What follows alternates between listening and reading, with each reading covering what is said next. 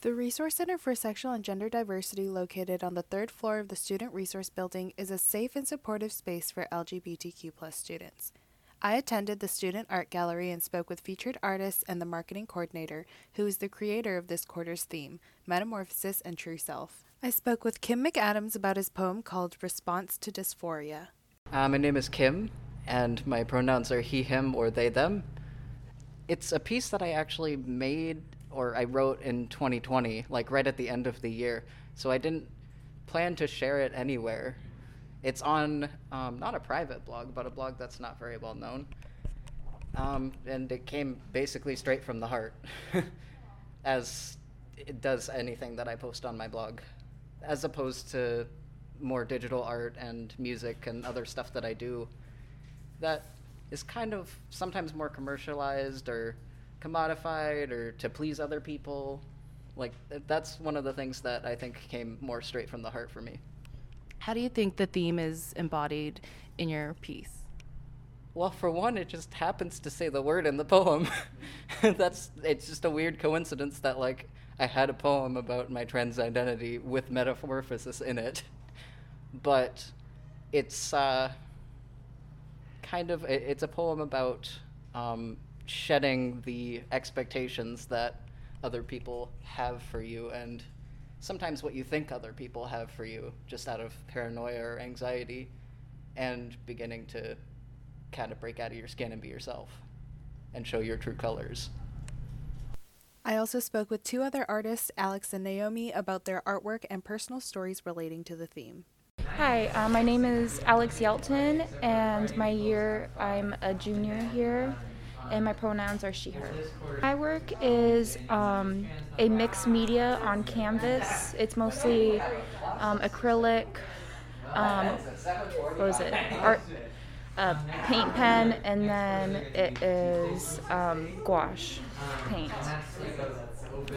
Um, how is the theme embodied through your artistry? So I feel like um, this is kind of our art here is about embracing being LGBTQ plus, and I felt like I took that a little bit more literally and my history with trying to embrace who I am and the community. So I did that with. Um, having two a woman and a non-binary person embracing each other with the um, the lesbian flag behind trying to come to terms with who I am. It's a it's a journey trying to figure that out by yourself, especially being in somewhat of a conservative area where that's not really talked about. Uh, so my name is Naomi. Um, she, her pronouns. This is also my junior year. I transferred here. Um, and could you tell me a little bit about your work today? Um, so it was kind of inspired a little bit by Encanto. Have you seen it? There's a lot of theme about, um, like one of the reoccurring themes was the glasses and that as a means of perspective in the movie. Um, and I was, guess, when I started, I was feeling kind of like kind of depressed when I started the artwork, and I just felt like nobody could see me really, because you know it's like a kind of facade. You don't you don't want to show so much how you're feeling. You know, you try like hold it in. Um, and so, like, I kind of got the idea from Encanto with the glasses perspective and just like using the glasses as a means of kind of showing what you're really feeling, even if you're trying to hide it. They say that the theme today is metamorphosis, trying to find out who you are. Um, how did you emphasize that in your artwork? So I guess one of the things that I guess coming here is has made me feel is like this identity. Uh, what, what was it? imposter? What is it? Imposter syndrome? Kind of like, do I belong here? Um, and I guess this is kind of the same way I felt like being part of the um, queer community, at, at least when I was in high school, was because I just never felt that I like I did because I never had like a real answer. I didn't have like this questioning phase where you know like because I just like you know I never felt super strongly one way or the other, and then you know, it was always like at least at my high school it was always very dominated by these by people who like really knew who they were at least on that side you know um, and were like very strongly i'm gay or i'm lesbian i'm you know like and, and i just like didn't feel like i fit neatly into any of these categories. Um, so it was like another kind of imposter syndrome, which is kind of like what made me uh, like connect those two for me because you know I'm feeling that. Here as a transfer student.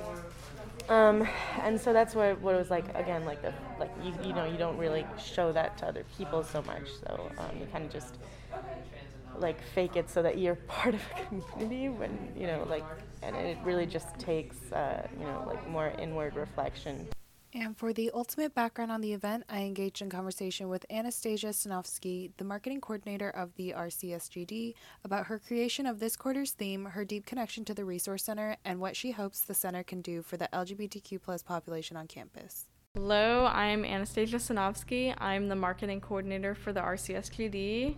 And I'm also an art major, so this project was very like fulfilling to work on because I feel like I'm connecting my personal interests with something that I hold so close, like my community. Uh, why is this space important for the queer and LGBTQ? I feel like having the center specifically available is extremely important for visibility so people can come and feel seen. There's multiple people that came to the event tonight that and multiple people that I talked to that have submitted their artwork that were too intimidated to come to any like LGBTQ activities or events because it's kind of it's a big step. And stepping into se- the center is a big step. But the fact that you're willing to submit something so personal like an artwork is a smaller step. So today's theme, uh, metamorphosis, becoming yourself. What do you think it really means to you or to the artist? Yes. Okay. So, um, I when I was creating the theme for winter quarter, I chose metamorphosis because I feel like a lot of us are coming back from winter break with maybe having gone from, you know, families that aren't that accepting or you know communities coming out of like a time where we may have feel felt a little bit smothered. And so i feel like winter is all about reviving yourself and breathing again and shedding the things that you previously may have felt constrained you like you know coming back from an unsupportive family after winter break. But specifically I feel like the theme of true self holds very true to a lot of LGBTQ folks, especially that I know. Like, becoming your true self is a process. Some sort of space to express that without a huge commitment is really important. How did you learn about this space here on campus, and what made you want to become more deeply integrated into it? Well, I am a second year, so I spent my first year online actually, and I was super duper depressed because I was in Georgia while I was in li- online. So going to UC Santa Barbara in Georgia. I previously lived in San Diego, but I wanted so badly to get in touch with any community that I could, especially the queer community, because I felt like none of that was seen where I was coming from. And, you know, I've talked to other students that were out of state, like coming from out of state or like went out of state just for COVID.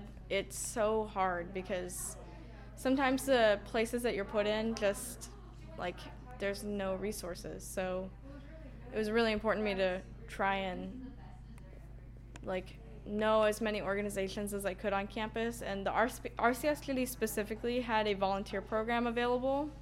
And I took that opportunity and I made some really cool events happen last year online. And uh, I found it to be one of the few places that I could really find community and friends, even on Zoom. What has this resource center done for you? And in parallel, what kind of effects do you hope that other students can take away from your efforts? I hope that for what the center has done for me, it's given me almost like a second family. Whenever I come to the center, I feel like I'm stepping into a space with people that genuinely see me and it's no questions asked.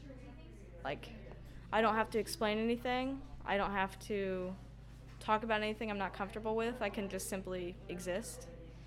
And to create events and space that give like opportunity for people that may not have, you know, previously been exposed to any mm, I don't know how to say it. To give space and opportunity to people that have previously not been exposed to that.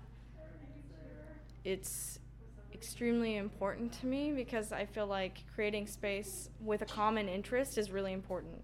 Like, it's so intimidating going to a discussion group about your identity when you're not sure of your identity. so, having like an event that's a little bit more centered around something that you just enjoy doing and might also coincide with your identity is, like I said before, a baby step. For more information about future RCSGD events and the Resource Center, visit Shoreline or their Instagram account at rcsgd.ucsb.